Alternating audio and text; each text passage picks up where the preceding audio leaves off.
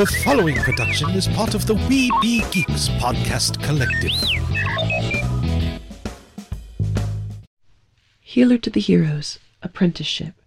In the wake of new legal action limiting superhero activity, a rebellious new doc gets fed up with the red tape that hurts his patient care and joins forces with a grouchy older physician to provide underground health care to illegal heroes. Welcome to our drama podcast. Mm-hmm.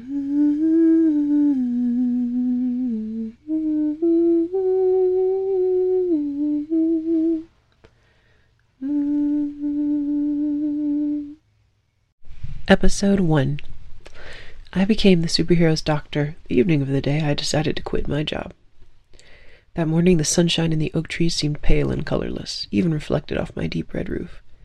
I trudged through my creaky door, almost blind with grogginess. I really hadn't slept because Julian's unexplained fever kept cycling through my brain. Kid's mother had begged all week for me to test him for chikungunya. I'd get the test back in a day or two, but this didn't feel like a tropical disease. The department chief really wasn't feeling it when he caught me during my rounds that morning. Dr. Pfeiffer, this test costs more than several days of standard treatment, he hissed in my ear. A nearby nurse turned her head. The chief patted my back. Let's talk mentorship, he smiled. But his claw dug into my shoulder as he pushed me down the hallway to his office, holding me close as if we liked each other. He navigated me around medication pushcarts and shuffling IV pole-bound geriatrics with the expertise of a rickshaw driver in a crowded outdoor fish market. Uh, with all due respect, sir, which was none after the way I heard him talk about his mental health patients, Julian did just return from Puerto Rico, and Mrs. Acevedo has been asking me about the chikungunya angle for a week. Mrs. Acevedo, the chief threw his hands in the air. There's your problem, Romeo. The patient's mother isn't the doctor. No, but she knows her own son. I could feel the heat building in my forehead. Aside from the psychological benefits of comforting the family if it comes back negative, the test gives me something to bring to the infectious disease specialist. Oh, come off it. A positive antibody test for an incurable tropical virus will hardly change the treatment plan for a fool like this. Maybe not traditional supportive treatment, sir, but if ID has any new research or special information, this will point them down the right trail. And I checked so you don't have to worry. Insurance will cover it. I flashed that disgusting perfect smile that made me the advertisement quality face med schools loved and I hated. I'm not sold on the diagnosis either, but Julian's got the joint pain and the exposure history, and the fever's not going anywhere. I'm following the evidence. My smile infuriated the man. I will not argue this with you. He lowered his voice and snapped, his jowls shaking as spit flew. I have told you before, when you hear hooves, it's horses, not zebras. You single handedly cost the hospital more intestine treatments than any other physician in the department, and. My patient results speak for themselves, sir. Your patient results don't employ you, this hospital employs you. The claw tightened as he drew me into his side, almost embracing me in his whisper. Your unprofessional shenanigans. The lecture faded into the background, not because I didn't care, but because across the hallway a woman stood staring at us. She didn't bother hiding it. She planted herself wide legged, feet shoulder width apart, like she might need to fight someone, with both hands in the pockets of her heavy green cargo pants. Not a sexy stare or anything like that. The lady had at least ten years on me, and not an accusing stare. She just watched. I didn't have time for this. Sir, I still have patients to round on. If I don't catch the orthopedist this AM about Mr. Lassiter's hypertension medication, that can wait. You need. Dr. Pfeiffer! Oh, doctor, es urgente! Please come quickly! Mrs. Acevedo dashed to my elbow, her colorful bangles tingling like bells on her wrist. Thank God, thank actual God, she came through. Mrs. Acevedo, if you'll just give us a moment. The department chief tried to hush her, maybe sensing our ruse, but Patient care comes first, Dr. Sandman, I quoted, and with a chummy salute I escaped his clutches. The older woman had no emergency. She'd been paying attention the last week while her son tossed and turned on that hospital bed, and she knew who was on her side, and who needed a rescue in order to finish patient rounds in the morning. But that day I didn't finish my patient rounds. First, admin kept interrupting me because the pharmacist wouldn't fill Mrs. Benz outpatient pregabalin for her pain because the insurance wants her to try gabapentin first, even though that's way more likely to make her dizzy and fall right into the 90%.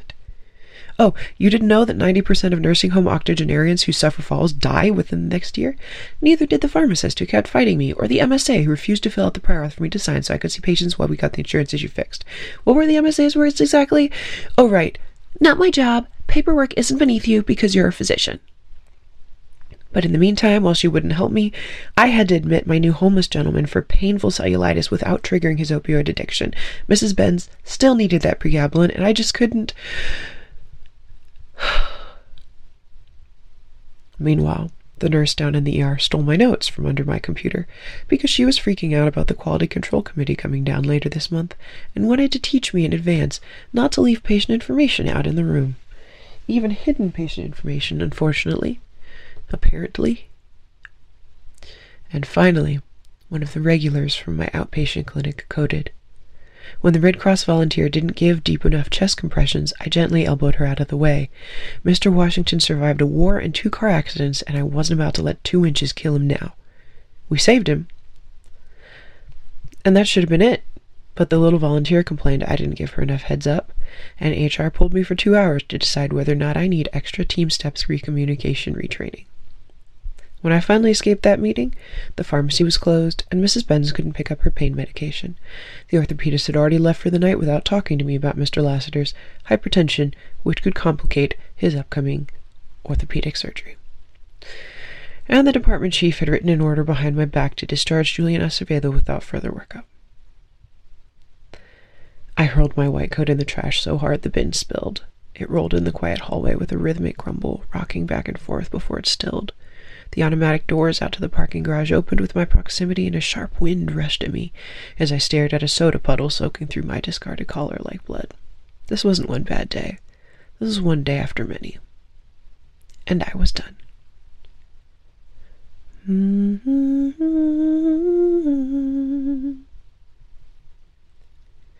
Stars peeped past the light pollution of my city as the breeze carried my cigarette smoke to the heavens.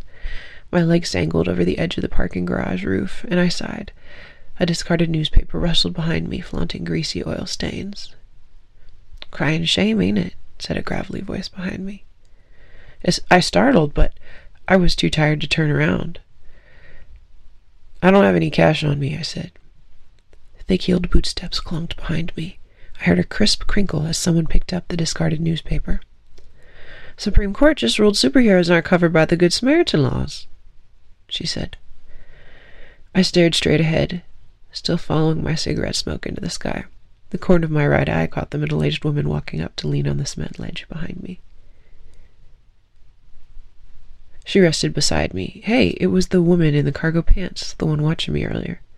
I didn't let on that I recognized her. That can't be right, I said. Why not? She handed me the paper. If you're officially looking for trouble, it doesn't count. Falls under vigilantism then. So you can only help people by accident? Give me a break, I grumbled. I knocked the glowing edge of my little cancer stick against the cement. The breeze pushed back her long wavy hair, mixing the strands of gray into the black and blonde like marbled featherwork, and revealing a long scar crossing her left eye. It looked burnt with edges like an old laceration. No one spoke for a few minutes. We sat in the growing darkness listening to the whispering breeze. I could smell the taco truck and the takoyaki stand as they followed each other around the corner to go home for the evening. I normally don't like silences, but I was tired, and something in the way the woman's shoulders slouched felt calming. Did you already submit your resignation letter? she asked.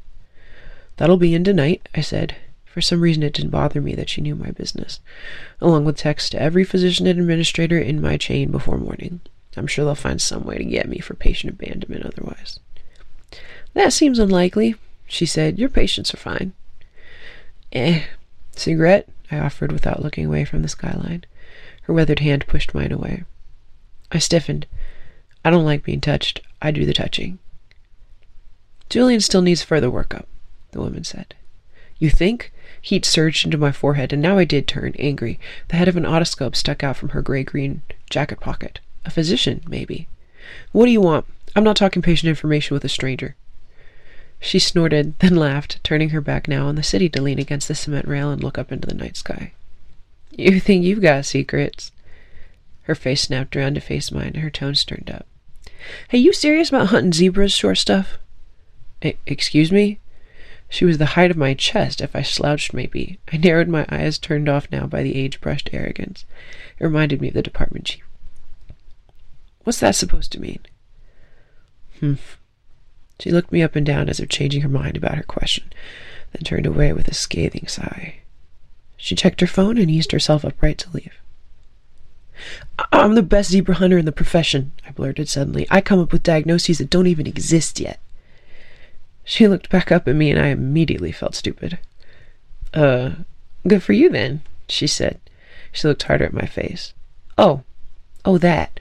She repeated the grunt and the scathing look that dissolved them. That wasn't about you, short stuff. I'm judging me, not you. Then she put away her phone and offered me a handshake. Wait, excuse me? W- what's this? Dr. Romeo J. Pfeiffer. The woman recited my name like Miranda rights. You did a combined residency in internal medicine and pediatrics. Top of your class is Stanford, but not much of a ladder climber. You took this job just 'cause it's near your button cute little red roofed house where you spend what little free time you have playing Stardew Valley like a ten year old girl. I bristled. This woman was not hating on the best farming strategy game since Harvest Moon. She went on, hand still out. You hold your department, nay, your hospital's record for most expensive hospital stay and most unnecessary tests. And yet you've never had a negative patient comment. Not during medical school, not through residency, not even when the illness wins, because at the end of every case, there is no question in anyone's mind that you tried everything as if you were the one on the bed. Her eyes softened for a moment, then she smirked. And if a patient dies, your electricity bill skyrockets and your Steam gaming achievements stack up overnight. Everyone grieves differently, I coughed. Her hand remained outstretched. Her shoulders squared and the wrinkles around the corners of her mouth hung grim, daring and expecting me to shake, and not at all impressed with me. I knew I was supposed to be afraid of her stalking, but I really didn't care. The slope of her shoulders said she didn't plan on harming me, if that makes sense. I was more angry than anything. I felt she didn't believe in me, and I wanted to prove her wrong. But now I clearly saw something glowing in her palm. I opened my mouth to laugh, to back off with an I don't think so, but she called my kryptonite. Julian needs you to come with me, she said. The grasp of her withered hand was like a vice. Mm-hmm.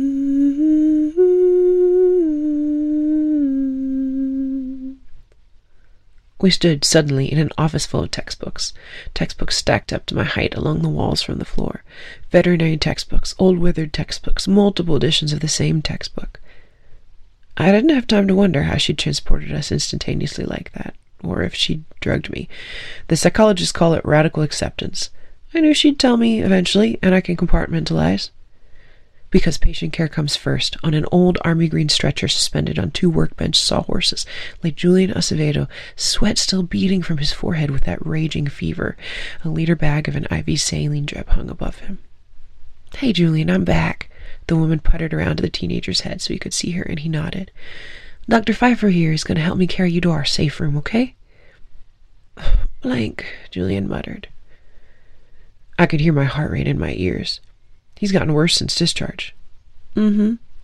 It sounded so dismissive, but I understood. She was in the zone. She drew a pen from her chest pocket, bit off the lid, and scribbled the time on the tape on Julian's forearm. A handheld thermometer from one of her cargo pockets gave her a temp. Oh, yours is having the same problem ours did, I said. The machine read 60 degrees Celsius, which is biologically impossible.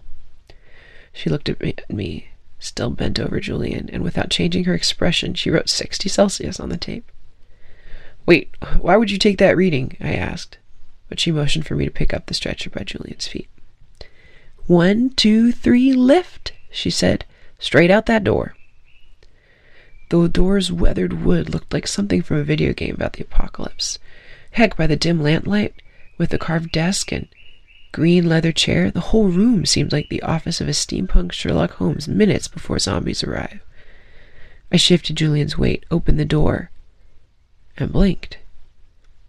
Hurry up, said Dr. Mysterious, but my brain had blinked out. The new room in front of us looked like the inside of a spaceship, white and smooth, like a giant MRI machine without a single sharp edge or corner. A giant liquid tank in the corner bubbled like a bacta bath from Star Wars. The contrast from the room behind me and then again from the parking garage I just left made me dizzy. Go straight one over, she ordered. My loafers squeaked on the perfect shining floor as we crossed it. What was this space room for? The next room looked like a bunker. Nothing flammable, everything iron or cement. Delicate pastel nature murals on the walls struggled to lessen the grim effect. It was set up like a surgical suite, but the cement bed in the center of the room looked more like a sacrificial altar. I glanced at the woman's wrinkled hands on the stretcher behind me and eyed the pocket knife suspended on the chain around her neck. I play too many horror games, I realized suddenly.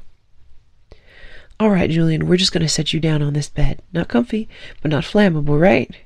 She nodded at me, and we gingerly laid him down. Neither of us needed to talk. Instead, she spoke to Julian, walking him through the steps to give me orders through subtext. We automatically stabilized his position, rolled the stretcher out from underneath. We'd both done this a hundred thousand times at least. When was your last dose of ibuprofen or Tylenol? At the hospital, he murmured. He was discharged at 2 p.m., I said. How often was the dose? she asked. Standard every six and every eight, I answered, but he spiked a fever every eight hours while hospitalized on the clock despite the antipyretics. Antipyretics. Ain't that an ironic name? she said. Anti-fire's what that means, literally, Julian. The teen smiled. I didn't get the joke. Those viral cultures ever come back to you, Dr. Pfeiffer? Dr. Mystery asked, checking her watch. Oh, look at that. We better talk about this outside. Julian, I think the antipyretics have worn off. I think so too, he said, groaning now. Get out. Get out? I asked. Get out, she said, grabbing the stretcher and shoving me through the heavy door with it. She leapt behind me, slammed the door with a resounding boom. Was that fire? The vault door glowed. Flabbergasted, I reached to touch it and couldn't. The heat repelled me. I heard the roaring of an enormous furnace on the other side. I was struggling not to show surprise. Force of habit, you have to look calm. It's the years of training. They will eat you alive if you don't have the same pleasant face all the time. The moment they see you're anxious, or shocked, or scared, or dumbfounded, the other physicians will pounce. But at that moment, as Dr. Mysterious pulled back a panel of cement to show me through a tempered glass window that my patient was vomiting flames, and not just a little, or metaphorically, but a literal flame enough to fill the entire room with blue and yellow, enough to send heat waves through the tempered glass and make me sweat, at that moment, I had trouble pretending to be in control. Flame capables are more susceptible to certain viral infections because of the increased permeability of almost every membrane in their bodies, said Dr. Mysterious. Bradykinins, right? Essentially open pores in the vasculature. The human pyrokinins, or pyrokinins, that promote epithelial combustion, do the same thing to promote heat release. I ignored the fact that pyrokinins sounded absolutely made up. Shouldn't an increased basal body temperature purge microbial threats? And what about pH regulation from the immune system? I mean, I imagine you'd be more acidic if you were. I nodded towards the window. Hey, should we be out here talking? He looks. She was already climbing into a welder's helmet and what looked like a very, very heavy hazmat or firefighter's suit. He's stable. Your boss is a D bag, but Julian is stable. So why are you. I nodded towards her get up. Just in case, she smiled just in case. The next morning found me resignation letter unwritten, marching through my hospital's gray tiled hallway to the office of the infectious disease specialist. I caught sight of my department chief, Dr. Sandman, standing outside the door where I always started my rounds every morning, watching his wristband. With a little whistle, I whirled and took the stairs. Not today, Satan. Mama can't know, Julian had said yesterday, fever broken after his fire vomiting explosion. She can't keep a secret, and my enemies will find her. I am glad they let me out of the hospital. I didn't think I could sneak out the window another time. But I came here to see Dr. Blank as soon as I could. So your department chief may be a D-bag, but at least your inpatient ward isn't on fire, Blank had summarized. Blank apparently was the grumpy doctor's name, not a delirious randomness from Julian's fevered brain. We're lucky the old man discharged Julian early. I don't think he did that for Julian's benefit, I scowled. Oh, of course not, she'd said. And he's firmly against superhero rights. I wouldn't trust him further than I can choke him. I didn't ask her what she meant by superhero rights.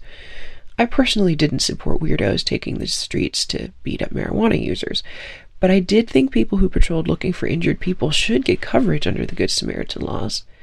Julian, or Fuegon in costume, used his ability to pull people out of burning buildings and protect drunk young ladies on their evening walks home. So, some guy tries to grab butt and you what? You light him on fire? I asked. It is more nuanced than that. Julian had a full toothed model smile like mine and a smoothness behind his accent. Julian's quite the charmer, Blank had said. I'm sure you can find his exploits online if you're curious, but we need to ask you a favor. Now, outside the infectious disease specialist's office, I rocked back and forth on my heels, deepening the crease in my leather loafers as I checked my phone. A Google search for Fuegon found me a few blurry YouTube videos, mostly in Spanish, which I didn't understand, and a Facebook page crowded with thirsty teenage girls. Hmm. In this age group, we often considered STDs as a possible cause for joint infection.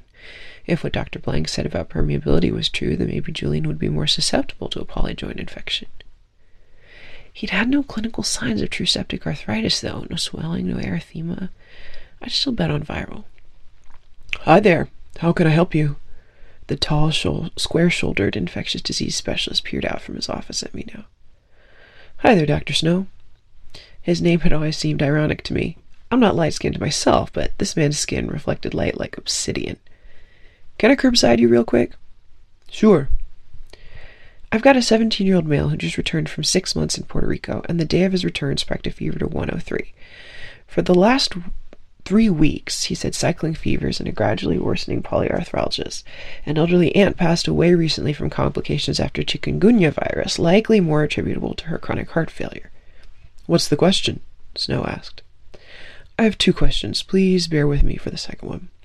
I had a nervous swishing feeling in my esophagus that I hadn't felt during curbside presentations since intern year. First, if his blood work comes back positive for chikungunya, is there any new treatment I should know about?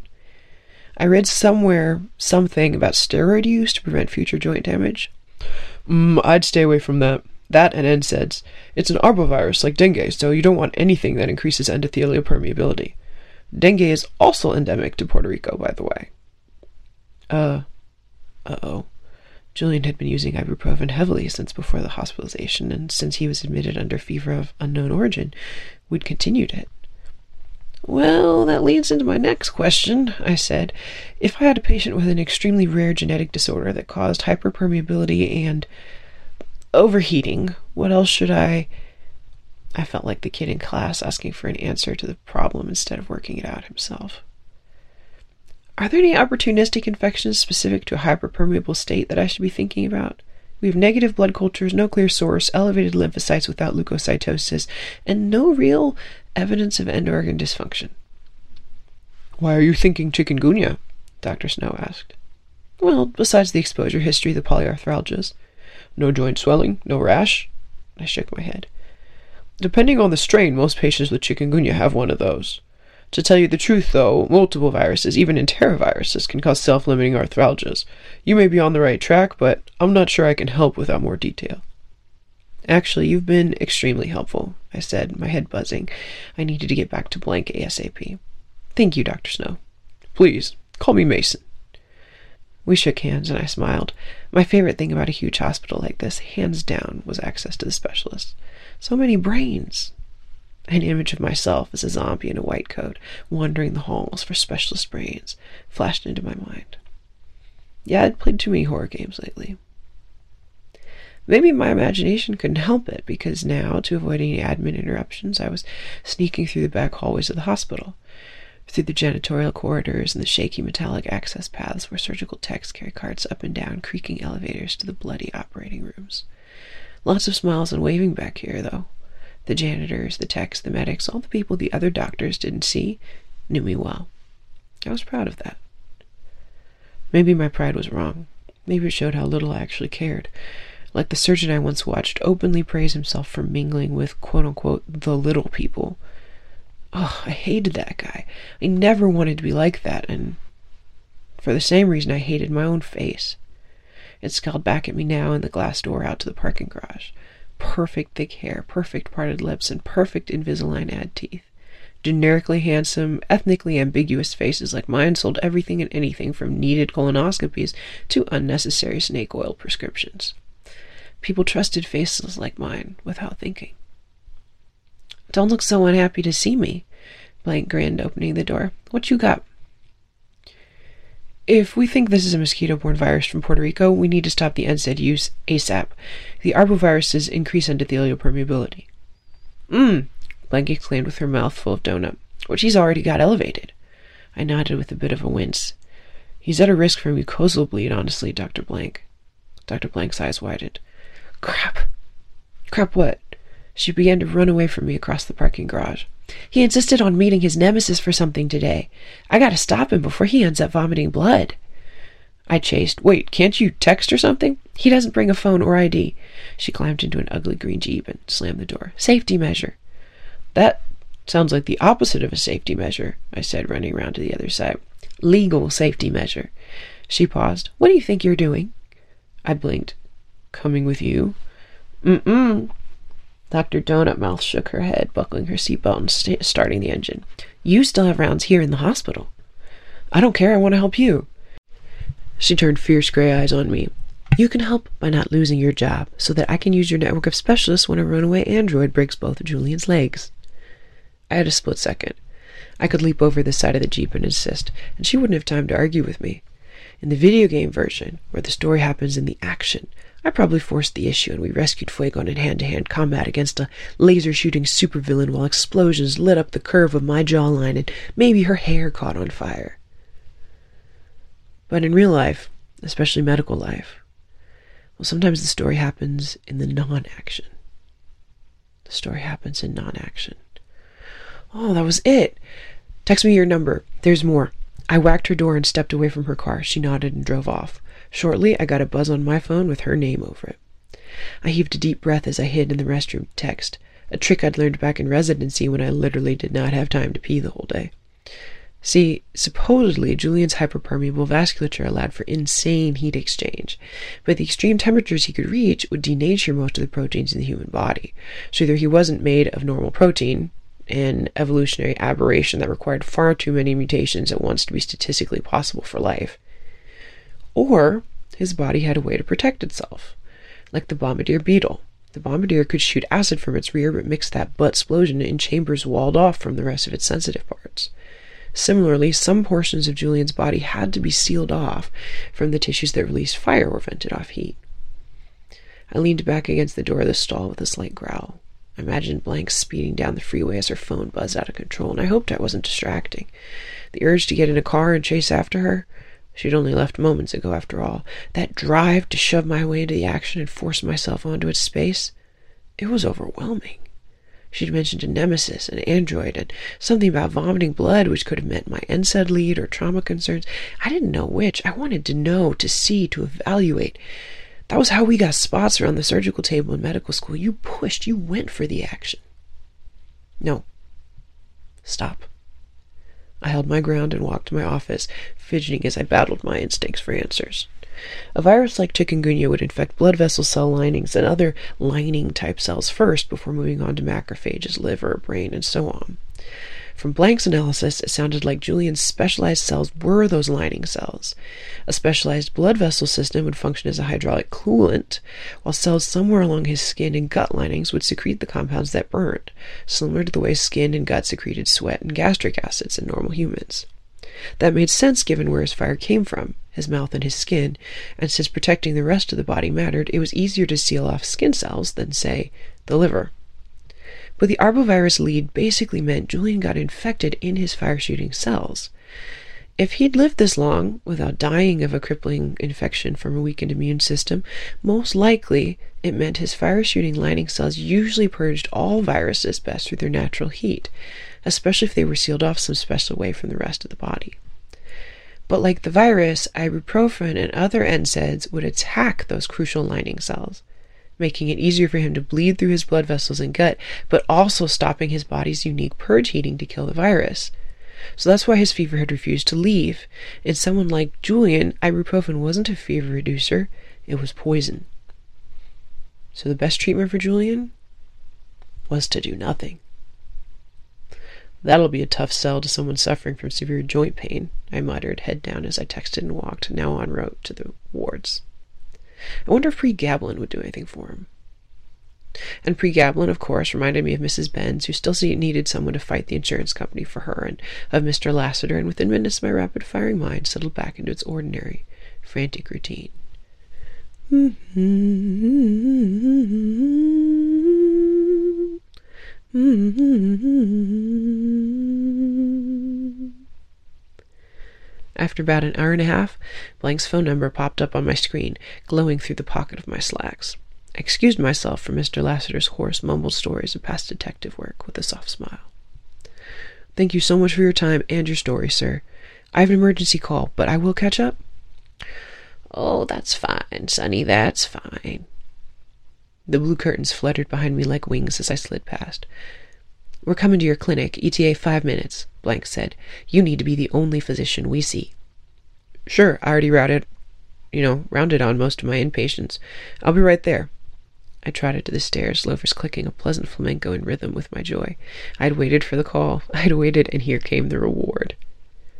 A glimpse of my stupid, mass-produced smile on the stairway door chastised me. They'd come back to my hospital because Blank thought she might not have the resources in her underground clinic. That meant something had gone wrong. This was not a cause to celebrate. Heck, it could be that he needed an ER, but because he'd obtained some identifying injury, she'd swung this so I'd admit him directly from clinic. He might need blood. I didn't bother to ask my helpers for help. I threw in orders on my laptop, checked my watch, and ran to the blood bank myself. Normally, you had to get the patient's blood type before you could order blood. I didn't have his blood to type. Hey there, Cassie. Did you see the order I threw in for Julian Acevedo? I smiled with all my perfect teeth. Cassandra, the lab tech, knew me well from all my annoying requests for special labs. I left her cookies often as a thank you. There's no type and cross, Dr. Pfeiffer, she said. I know he needs some of the O negative emergency supply. I will absolutely write up whatever exception you need afterwards, but he needs it now. She tilted her head, but she'd heard my patients gushing about me during her blood draws. She knew I took care of my own. I left with a cooler of two bags and one minute to spare. At the desk of my clinic stood Dr. Blank with an extremely pale young man, his arms draped over her shoulder. I almost didn't recognize him. The secretary opened her mouth to say something, but I got in there first. Mrs. Leonardwood, this is my walk-in. I'm taking him in room 12. Did you get his insurance card? Blank shook her head and raised a severe eyebrow. Mrs. Leonardwood will take your insurance card afterwards, I said, for Mrs. Leonardwood's benefit. Her name is hard to say. She threw her hands in the air behind us at my familiar shenanigans as I threw an arm under Julian's other shoulder and raced him into the nearest room. As soon as the door closed behind us, Julian's weight dropped as he collapsed. Whoa there, buddy. I caught him as Blank snatched the cooler from my other arm. Gimme, she said, tearing into it. Oh, neg, okay. You thought ahead. Got all your texts, by the way? Tracking? I'd wondered when she didn't answer. Should I do that while you. Blank shook her head. Years without backup had left her quick with the wish list. Get a stat GI consult for endoscopy to close a gushing esophageal bleed. Right now, your ER is teeming with police because the villain's in there in critical condition. We need Julian's admission to come from your clinic so no one treats them both and puts two and two together. Critical condition? You almost killed a man? My heart rate started to soar. Self defense, Julian croaked. Blood dribbled out the side of his mouth as his head lolled back with a smirk. His forearms flashed rosy red second degree burns as Blank rolled up his sleeve. She plunged the transfusion needle into his vein with the ease of a nurse, or at least of someone who'd practiced for years without one. Maybe she'd done a surgical residency, or. All this took seconds. I'd worry about the superhero ethics and possible endangerment of a minor later. I grabbed my laptop and dashed out of the room. The elevator at the end of the hall was closing. I skidded in on the tips of my loafers. In a hurry, Dr. Pfeiffer? Dr. Sandman's familiar voice grated at my soul. I kept my head down towards the laptop as I cringed in the corner of the elevator, typing my gastroenterologist request with one hand. Not now, I begged in my mind. Not now. Pfeiffer? How long could I pretend I hadn't heard him? My phone buzzed with two sets of vitals from Blank. Hypotensive, but stable enough for procedure. I had questions, but didn't text back to distract her. I'd noticed the carrier for an ultrasound machine in the back of her Jeep, so I guess she'd probably rocked out a fast exam on the way here and found no internal hemorrhage. Whatever trauma Julian sustained in his fight didn't compare to the damage his weakened gut lining took from the force of his own fire vomit. After the virus and the NSAIDs, the inside of his esophagus must have blown open during. Romeo! Ah, how slow was this elevator? I couldn't look up at the elevator floor indicator or we'd make eye contact. I listened to the dings. My floor opened to us. Saved! Except his claw grabbed my arm as I walked by. Pfeiffer! I'm sorry, sir. I will be with you once I'm done fixing this urgent readmission for the patient you discharged behind my back. I snapped, yanking myself away. For a minute, my tone of voice surprised him too much for him to respond, and in that moment the door had closed. I smiled as I ran, my chest tickled by my own insubordination, my knuckles rapped in rhythm on the green, plastic looking door to the GI specialist's office. She opened so quickly her hoop earrings almost seemed they'd dangle off her face. Yes, Romeo? We worked together often. Hey, Jasmine, I just dropped a stat consult for you. 17 year old kid in my clinic spitting up blood and volume down, and he's got a history concerning for severe upper GI bleed. I showed her the text with his vitals. This is in the last hour. Oh, dear, no. Have him transported into my endoscopy room. I'm on my way. Absolutely. The name's Julian Acevedo. Julian Acevedo. Got it. Thanks. When I got back down to my clinic patient room, I almost choked on my own heart. Mrs. Leonardwood was standing outside room 12, holding the door open for Dr. Sandman. Uh. I trotted over. In the doorway, Blank stood with both hands in her pockets and feet wide apart, a tiny tank between us and her patient. Over her shoulder, we could see Julian receiving his blood transfusion. The serious grays turned on me. Not severe, no eyebrows raised, but still storm clouds. We didn't have any information about the Mallory Weiss tears before Julian was discharged, ma'am. Dr. Sandman was excusing himself. Isn't that right, Dr. Pfeiffer? I blinked at blank, waiting for a cue. She spoke up. An underage binge drinker with an arbovirus taking ibuprofen. Is like a bad joke for a GI bleed. Is the gastroenterologist on the way? Uh, okay. Self, quick catch up. Binge drinkers often got esophageal bleeds, so that was our cover story, apparently. Dr. Lane's on her way, I said. We gotta move him now. Blank and I both grabbed ends of the bed. Dr. Sandman stepped out of the way because we almost ran him over. Mrs. Leonardwood followed us like a chicken with her head cut off, squawking. His insurance card and ID, and is he under 18? He can't be admitted without parental. Actually, it's an emergency. He's hypotensive and actively bleeding, so that doesn't matter. But I am about to call Mrs. Acevedo personally, I said. She'll bring everything you need, Miss Leonardwood, I promise. The elevator doors closed behind me. Finally, peace. I'm glad they teach us to leave our stuff behind when we patrol. Julian patted Blank's wrist. My insurance card would be so burnt right now. Blank smiled back at him. To me, you calling Mrs. Acevedo like you said. I nodded, not super happy about her tone, but patience first, egos later. I took Julian's phone. His mother's number shone on the screen. Blank and Julian kept talking as it rang. I'm not sure I want my mom thinking I'm an alcoholic, blank. Julian coughed. Better than her thinking you're fighting dudes to the death, Blank said. It's the only pathology that's similar, kiddo. You tore blood vessels in your throat, and it started after you strained really hard. Happens to guys vomiting too hard after they drink too much, and happens to fire boys on ibuprofen who vomit as hard as they can at their enemies. Hey, he coughed, speckling flecks of blood across her sleeve as his face withered. I had to, blank. Had to max out my firepower to max past his uber metal ultimate move. It was the only way. I'm not saying you did wrong, she said. No, that you said before the fight, he muttered. I never said you were wrong. I said if you took this fight, you could bleed out and die. And you ignored me. And I was right. She tousled his hair. And you saved the entire planet today. You understand? He nodded, and the tension across his entire body finally relaxed. He stopped gripping his chest, his biceps stopped flexing, fists stopped pushing into the bed under him, and he wheeled. As we wheeled him off the elevator into the GI procedure room, Julian closed his eyes with the most peaceful smile I've ever seen. The gastroenterologist commented to me later that the inside of his esophagus looked like that of a much more advanced in age alcoholic, but she had no trouble stopping the bleed, and thanks to the early blood transfusion, Julian remained stable for the entire ordeal. Mm-hmm.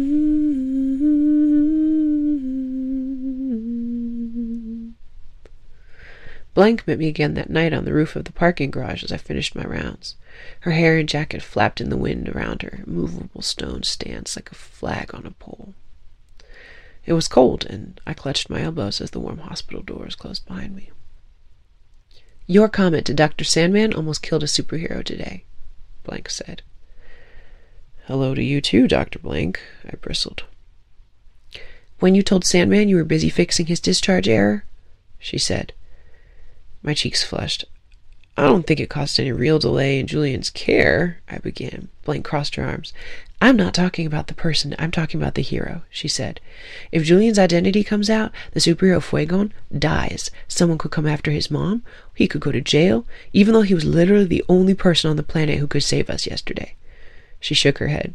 I know your boss pisses you off, but you've got to control your tongue.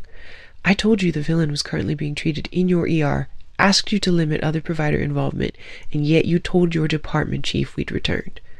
You don't see how that timing could have looked suspicious? I tilted my head at her, then looked away towards my red roofed house.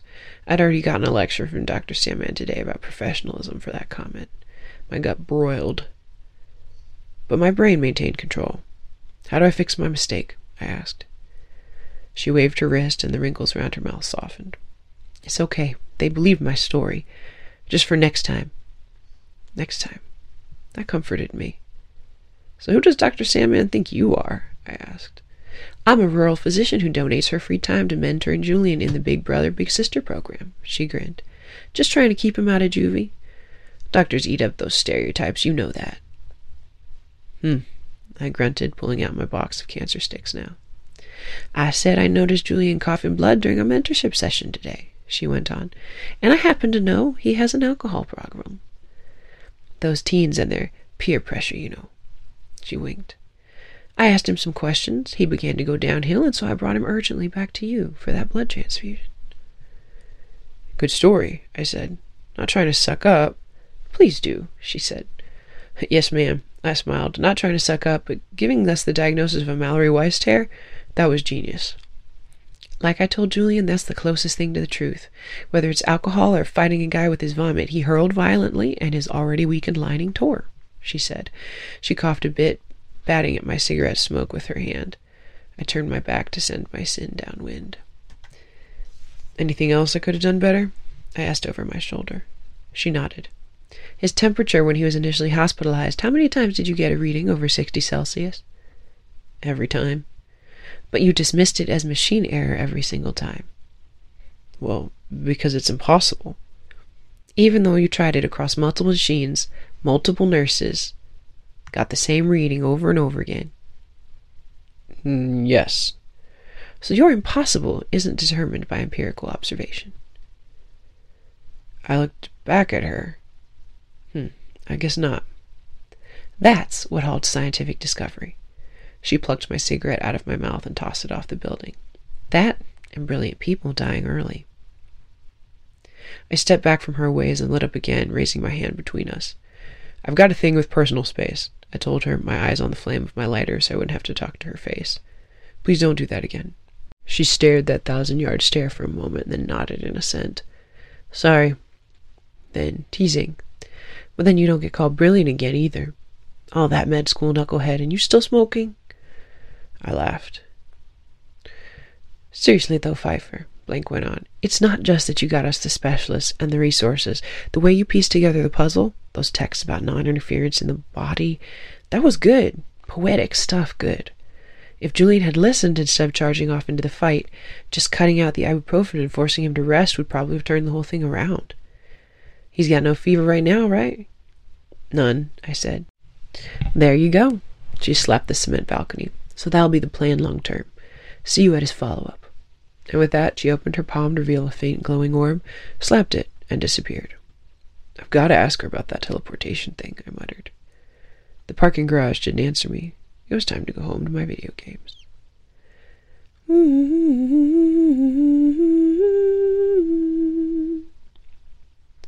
The breeze in the park glowed with a hefty sprinkling of fireflies and carried with it the sporadic thumping of somebody's distant dance party. The soft crunch of my loafers on the grassy gravel sent pleasant tingles across my scalp. Blank stood, arms crossed, by a green metal park bench. Too good to sit, Doctor? I asked her. She grunted and shook her head, motioning with her eyes towards the shadowed path beyond us. A hooded figure, lanky but muscular even through his sweatshirt, jogged over to us. The boastful flame painted across his chest almost sparkled under the streetlight. Hey there, Julian. It's good to see you again. I shook his hand and pointed towards his shirt. That's not risky? Man, it's risky if I don't have a fire symbol on me, the teenager laughed. All my friends are way into Fuegon. It would be weird if I wasn't cool with him, too. How you feeling? Blank asked. Julian shrugged. Knees still hurt. Fever's gone, though. It's been gone, along with all that tiredness. You were right about doing nothing, I guess. He nodded towards me with a wry glint in his eyes. It was hard to fight Mama off, let me tell you. She wanted me to take medicine every second of the day. Well, your results came back negative for chikungunya, I said. But false negatives happen, especially in someone like yourself with an altered immune response. So since my joints still hurt, I probably do have the inflammation from the virus still, he said. And might for a year. Blank punched him in the arm with a dry smile. Someone's doing their homework. She added something else in Spanish that I didn't understand, and then their conversation took off running. I glanced around us while they talked. The water fountain gurgled, bubbles cascading from the mouth of a breaching fist. Fish? Not a fist. It was a fish in that eternal vomit. Someone touched me. I startled, steeling myself against the urge to punch the fire starter as he tugged my arm like we were buddies. So, what do I do for the. He paused. Old people joints. Can you get pregabalin? I asked Blank. Even though that's usually for neuropathies and post-viral pain, it's actually a decent non-opioid option. I was going to recommend marijuana, actually, Blank shrugged. Eaten. She sent me a pointed glance. Only idiots and hippies smoke. Man, my mom would kill me, Julian laughed. I fidgeted, not quite sure if Blank meant it or not. Yeah, I know. You can come down next week for acupuncture and I'll get you some biofreeze, Blank said. You're, you're on rooftops too much to be taking anything altering, legal or otherwise. Yes, ma'am, Julian said. I can still do what I do. Good. Blank turned the steel eyes on me again. Dr. Pfeiffer, can you see an outpatient to get knee arthrocentesis? I still want to check the cells in your joints, Julian, and don't have those kind of capabilities in my lab. Not your sci fi spaceship looking room? I asked. Nope. I can do a therapeutic joint injection, but I don't have most of the resources you got access to. That's why I need you to keep your job. She sighed, scanning the park around us. A skateboarder tripped on his shoelaces. Running a low budget clinic in a bunker ain't always enough. Julian glanced at his watch. Duty calls, he said.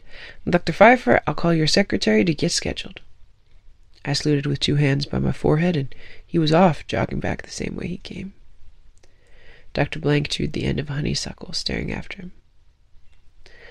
You know what's funny about taking the patient history, she said. The social history. People always skimp on that. I didn't know what she meant, so I didn't say anything. The joint pain and fever started right after he gave evidence to the police that got a prominent biomedical scientist arrested. Did you know that? She said. Not really asking, because of course I didn't. Of course, he didn't know the guy was a scientist at the time. He just saw creep doing creep stuff, stopped it, and brought in the recordings. I narrowed my eyes. What are you saying? I've got a patient who can shrink down small enough to enter the human body if he wants, Blank said. I've seen nanotech cars, tiny weapons, crazy stuff. Are you. I don't follow. Are you considering bioterrorism? I asked. Like someone destroying Julian's joints on purpose? Right now he's got full function and range of motion. Mm hmm. Blank nodded. And he's still in pain. Pain makes a difference when you're fighting all the time. And a virus that specifically invades his fire shooting cells first doesn't show positive on titers? That would be convenient. She started to walk away from the bench toward the shadowed promenade and the parking lot beyond it. In the name of walking her to her car, I kept up. His illness wasn't that dramatic, though, I said. Even better, she said. She dropped the honeysuckle twig and crushed it underfoot, releasing its soft, sweet fragrance behind her. I don't know. It's entirely possible he just had a different arthralgic virus. We fixed it, and now it's over. I'll admit to being a paranoid old woman. Just see what you find in his knee goo, will you, short stuff? They're going to be pissed at another unnecessary test, I said. Justify it with the chronic joint pain not improved by standard treatment. Think of something, she shrugged. I whistled through my teeth. This was more than chasing zebras. This was like chasing two headed zebras with Pegasus wings. I imagined confronting my department head. You think I've got unprofessional shenanigans now? Wait till I start accusing people of sending nanomonsters into my patients' joints. I laughed out loud. Dr. Blank acted like she didn't notice, and I shook my head and held her car door for her. The rough plastic handle felt moist in the dewy night air. My dreary hospital seemed a million miles away, even though I could see the inpatient tower rising above the distant treetops of the park in the moonlight. I still wanted to quit, but this bit of rebellion, this little insanity, would hold me over for a while. If I needed, I could get orthopedics and sports medicine involved in Julian's case too, which Blank couldn't do since she worked full time in an ostensibly imaginary job with no other physicians. And maybe we could consider other advanced imaging that. Hey, Blank's gravelly voice pulled me out of my head. I know you want my job, and your job sucks. Thanks for helping plug my guys into the system without blowing their cover. Sure thing, not a problem, I said. Thank you. And I smiled because guy is plural implied my time as a superhero physician had just begun. The end.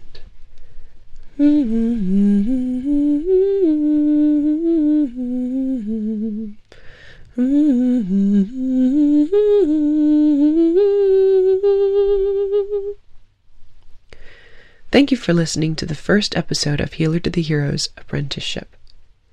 I will be releasing an episode every month fully researched from my experience as a physician and from the imagination of a science fiction author.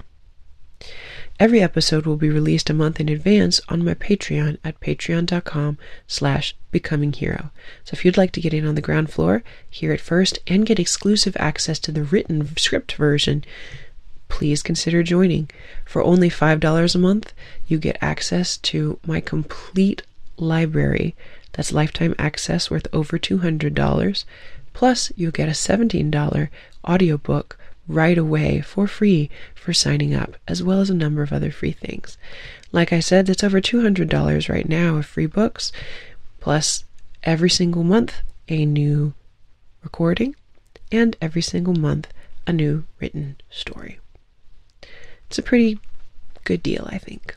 And any and all proceeds from patreon.com slash becoming hero go back into helping pay artists and into saving up for my jungle clinic where i would like to help people that i consider heroes in south america in paraguay. My jungle clinic start date will be 2023 so i only have a couple years to save up as much as i can so that we can help people who don't have access to medical care so please consider joining my Patreon and getting your episode of Healer to the Heroes Apprenticeship a month before everyone else. Thank you very much for listening, and please have a wonderful day.